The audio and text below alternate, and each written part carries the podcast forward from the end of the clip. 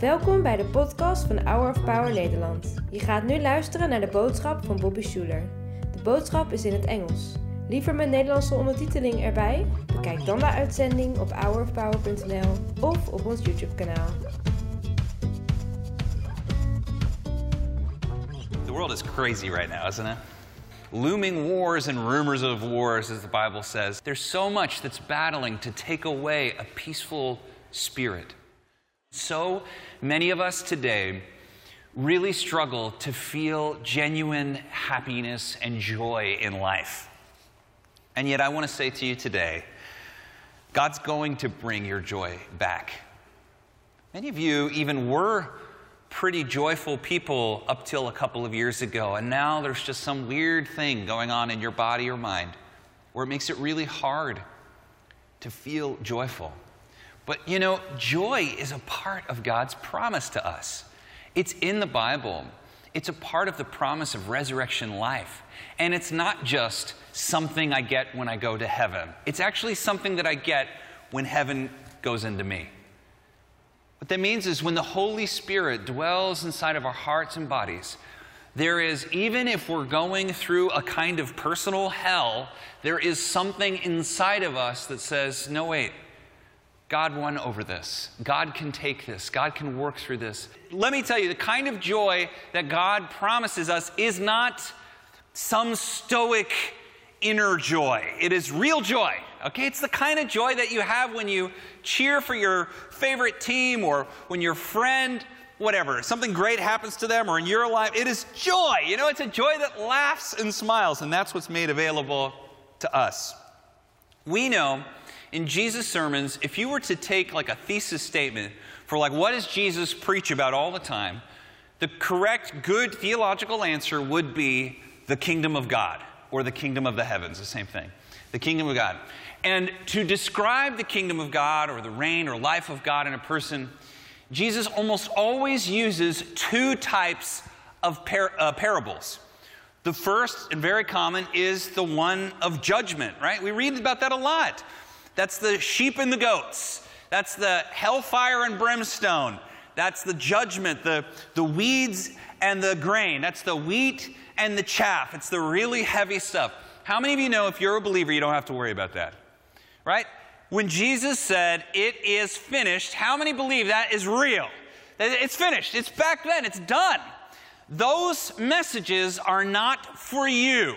You are loved, called, and forgiven. So, what are the other half? Well, the other really common parables are parables about parties, weddings, feasts. And it is so amazing to me how often religious people love to sterilize this part of Jesus' message out of the, the presence of the kingdom of God here and now. So Jesus talks about how the kingdom of God is like a wedding or like a party. And the people who don't get into the party, it's almost never sinful people. The people who don't get into the party, into the, this joyful thing, are people who are too busy. Okay, we'll get back to that in a minute. But look at how religious people love to sterilize. Now, this first image, I just pulled this randomly off of Google. This is a mosaic, probably in a church somewhere. I actually really love images like this in many ways, but you can see this is a work of theology as well as a work of art.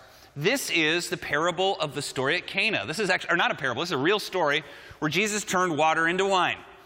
And this is how the artist in the probably late medieval period, somewhere in Byzantium, so this is like a Greek thing, this is how he pictures or she pictures this story. You've got the couple being married who look like a duke and duchess, right? Or like a king and a queen or some, and then here's like their court behind them, all doing the like holy pose, the, these things, right? Here's Jesus, sterile as ever, and his mom, you know, wearing black and purple, you know, and so you can see like there's not, there's a lot of things here, miracles and sacred, but you don't see joy, do you? I mean, it's not really coming out. And then there, I found an artist, a watercolor artist who passed away, but he had some great stuff named Herb Mendel. In 1980, he did this print of the same story. And this is so much closer to what a first century person would have read and experienced when Jesus talks about coming to a wedding, coming to a feast, or coming to a party. This is so different, isn't it? You can almost smell it, can't you? You can smell the food or the stew cooking. You can, you can hear the clanking of dishes. You can almost imagine singing in the background and an eruption of laughter at a table. And there's Jesus in the middle enjoying it all. And when they ran out of wine, everybody say, when they ran out. His mom was like, we need some more. And the Bible says it was the good stuff. This is a wedding in the first century Judaism. A couple things I got wrong, you know, the dogs and the tables aren't right. But in general, this is what it would have felt like a real celebration joy, you know, happiness. And it's, I think there are so many unhappy people who are like, the joy of the Lord isn't in my heart. So it must be a sterile, stoic kind of inner joy that no one, especially my wife, can see. No one can see it. I can't see it, but by faith it's there. You know, no, no, no, no. It's either there or it's not, my friend. And that's that's a that is a a promise. And so Jesus is in his parables is inviting people to this. Come to this. The kingdom of God's like this. Come, come to this. And you know what happens is as the invitations go out, everybody's too busy. Just too busy.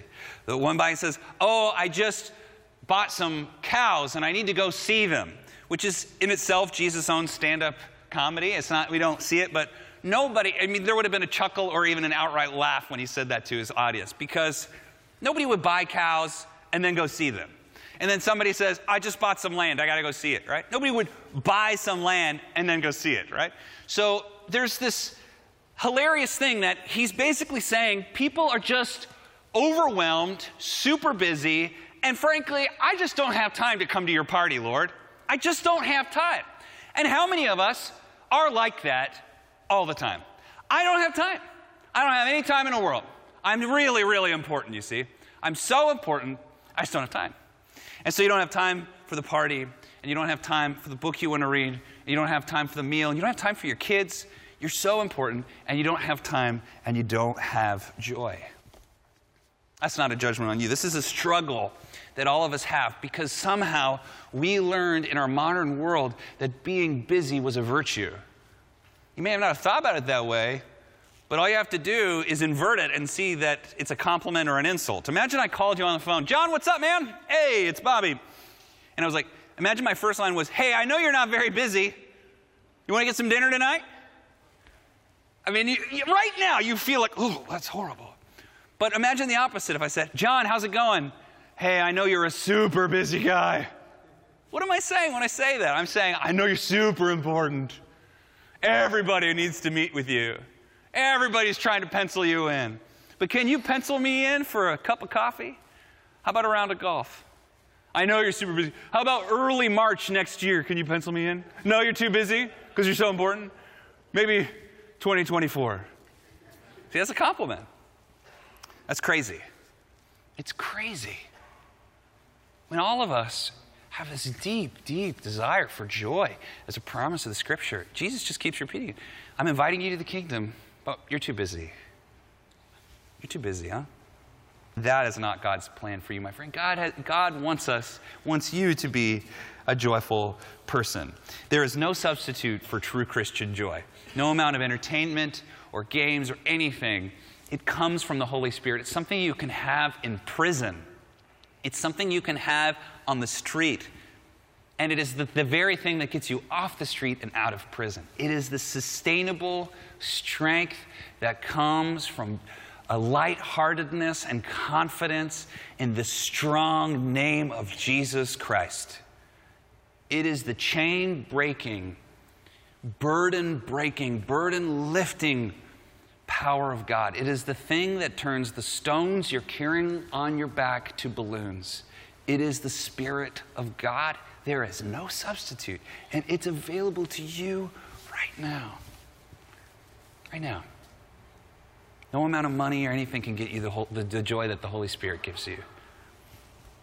That gets us to our scripture. Don't worry, I'm winding it down. all the dudes in the house are always like, oh, he's just getting started. Just kidding. It's...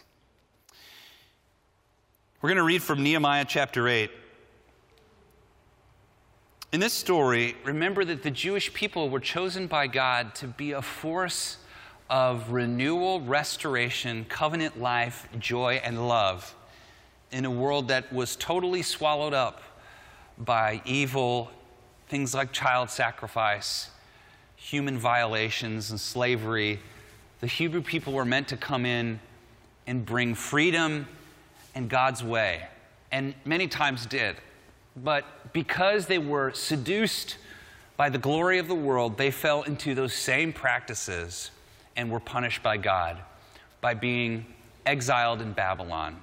But God used that season when they were in the, the great place of Babylonia to form inside of them, I wish I had more time to tell you this, rabbinic Judaism, which they brought back with them to Israel. And as they return to Israel and come home after being gone for some of them 50 to 70 years, returning to their old home, to the promised land, there's this moment after the temple has been built and many of the things in the city have been restored. Uh, Ezra, the priest, and Nehemiah, the governor, come out to address the people, and they have a, a time where they begin to read from the Torah, from God's word. And as they're reading, the people begin to just wail and weep. And you can understand why. What an emotional experience after this long travail we're home again, hearing the word of God. God has brought us home, and they're, they're weeping, and I would weep. I mean, what an amazing thing that God has brought us home. But then they're almost rebuked. You can see in Nehemiah chapter 8, verse 9, it says, Then Nehemiah the governor, Ezra the priest and teacher of the law, and the Levites who were instructing the people said to them all, This day is holy to the Lord your God. Do not mourn or weep. You see, for them, holiness is not mourning and weeping like it is for so many of us.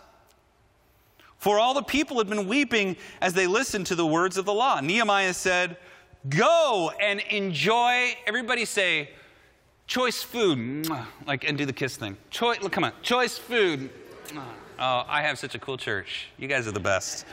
And, uh, and sweet drinks. Everybody say sweet drinks. Let's see how good you do. Here, sweet drinks. I'll give you a B minus on that one. And sweet drinks, and send some to those who have nothing prepared, right? Just give it to the poor. You know, give it to uh, people who, who are lonely, or maybe they have it, but they're just all by themselves. Invite them to your party, right? And, and it says, this day, and again, it says again, this day is holy to our God. Do not grieve, for the joy of the Lord is your strength. There's that line. Joy here is a celebration with sweet drink and good food. That's, that's what it means in this context in Nehemiah to make the, the day of the Lord holy, is to celebrate, to celebrate. So the Levite calmed all the people the Levites calling all the people, saying, Be still, for this is a holy day. Do not grieve.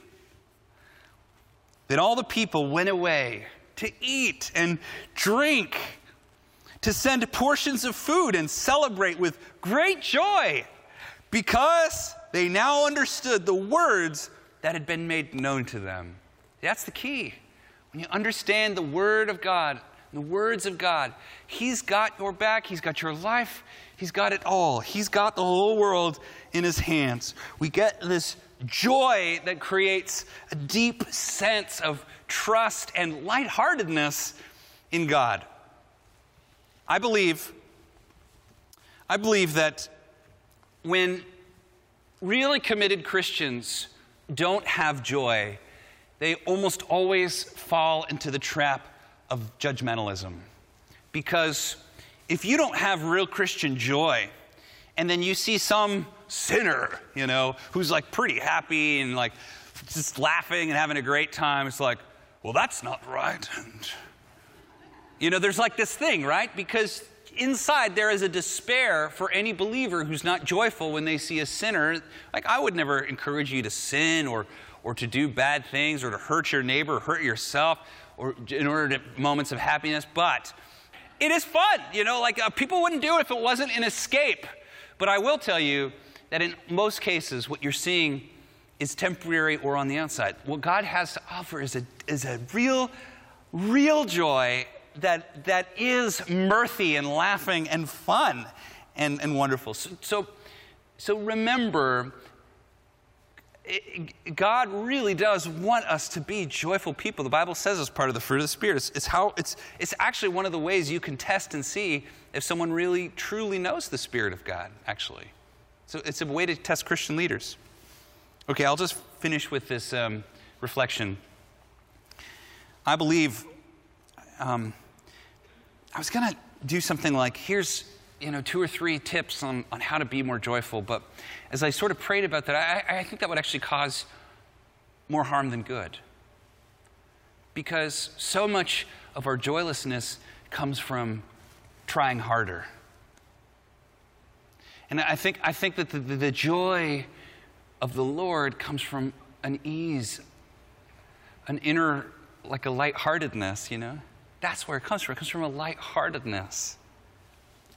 I think we're born joyful and we lose it as life goes on. You know why I think that? There was a study done, and it haunts me all the time. I wrote about it in one of my books, and I still don't have a crystal clear answer on it, but there was a smile study done, and it found that the average child smiles about 400 times per day. If you got little kids, you know it's true. It's just full of joy and the average adult is, uh, is 20 times a day. So, what happens to that kid when she becomes an adult? What is it?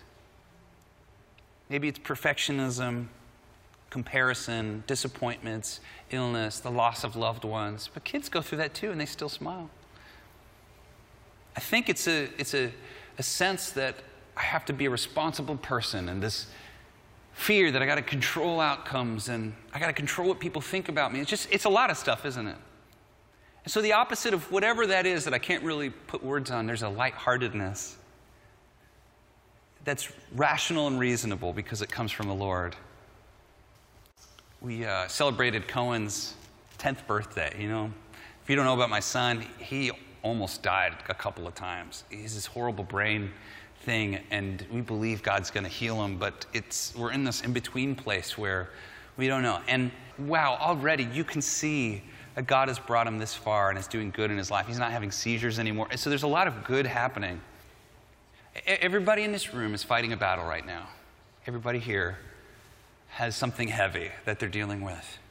But when we are able to, like children, have a lightheartedness, and trust God the way we trusted our parents when we were kids. And there is a way in which, in, in learning to trust our lives God, to God, we just get a lightheartedness and we're able to just smile again and enjoy life. That's what I want to encourage you today. Who carries your life? Who carries your life? I think if we carry our own lives all the time, especially if we feel like we have to carry other people's lives, it'd be very difficult to be joyful people. So God's inviting you to, to trust your future and you're present to Him. Even though you don't have all the answers, worrying about it, staying up, just begin to trust and believe. Like release your faith that God's going to bring a breakthrough in your life. And invite, and just even ask Him on your own time, just in, invite the Holy Spirit to bring you a lofty, easygoing lightheartedness in your life and joy will just kind of come out of that, you know. Well, God loves you so much. I do too. And, and I want you to know that God is going to restore your joy. Maybe you've been going through a lot lately. I want to invite you today to be a joyful person. So, Lord, we thank you and we love you. And we bring before you our heavy burdens. And we know that you love to answer these prayers. We don't pray in a roundabout way. We're saying, Father, help us. And in fact, we just, in our hearts and minds, release those things to you. And today we choose to just relax and trust in your kingdom. We love you, Lord. It's in Jesus' name we pray. Amen. Bedankt voor het luisteren naar de podcast van deze week. We hopen dat deze boodschap jou heeft bemoedigd. Wil je meer weten over Hour of Power of dagelijkse bemoedigingen ontvangen? Ga dan naar www.hourofpower.nl.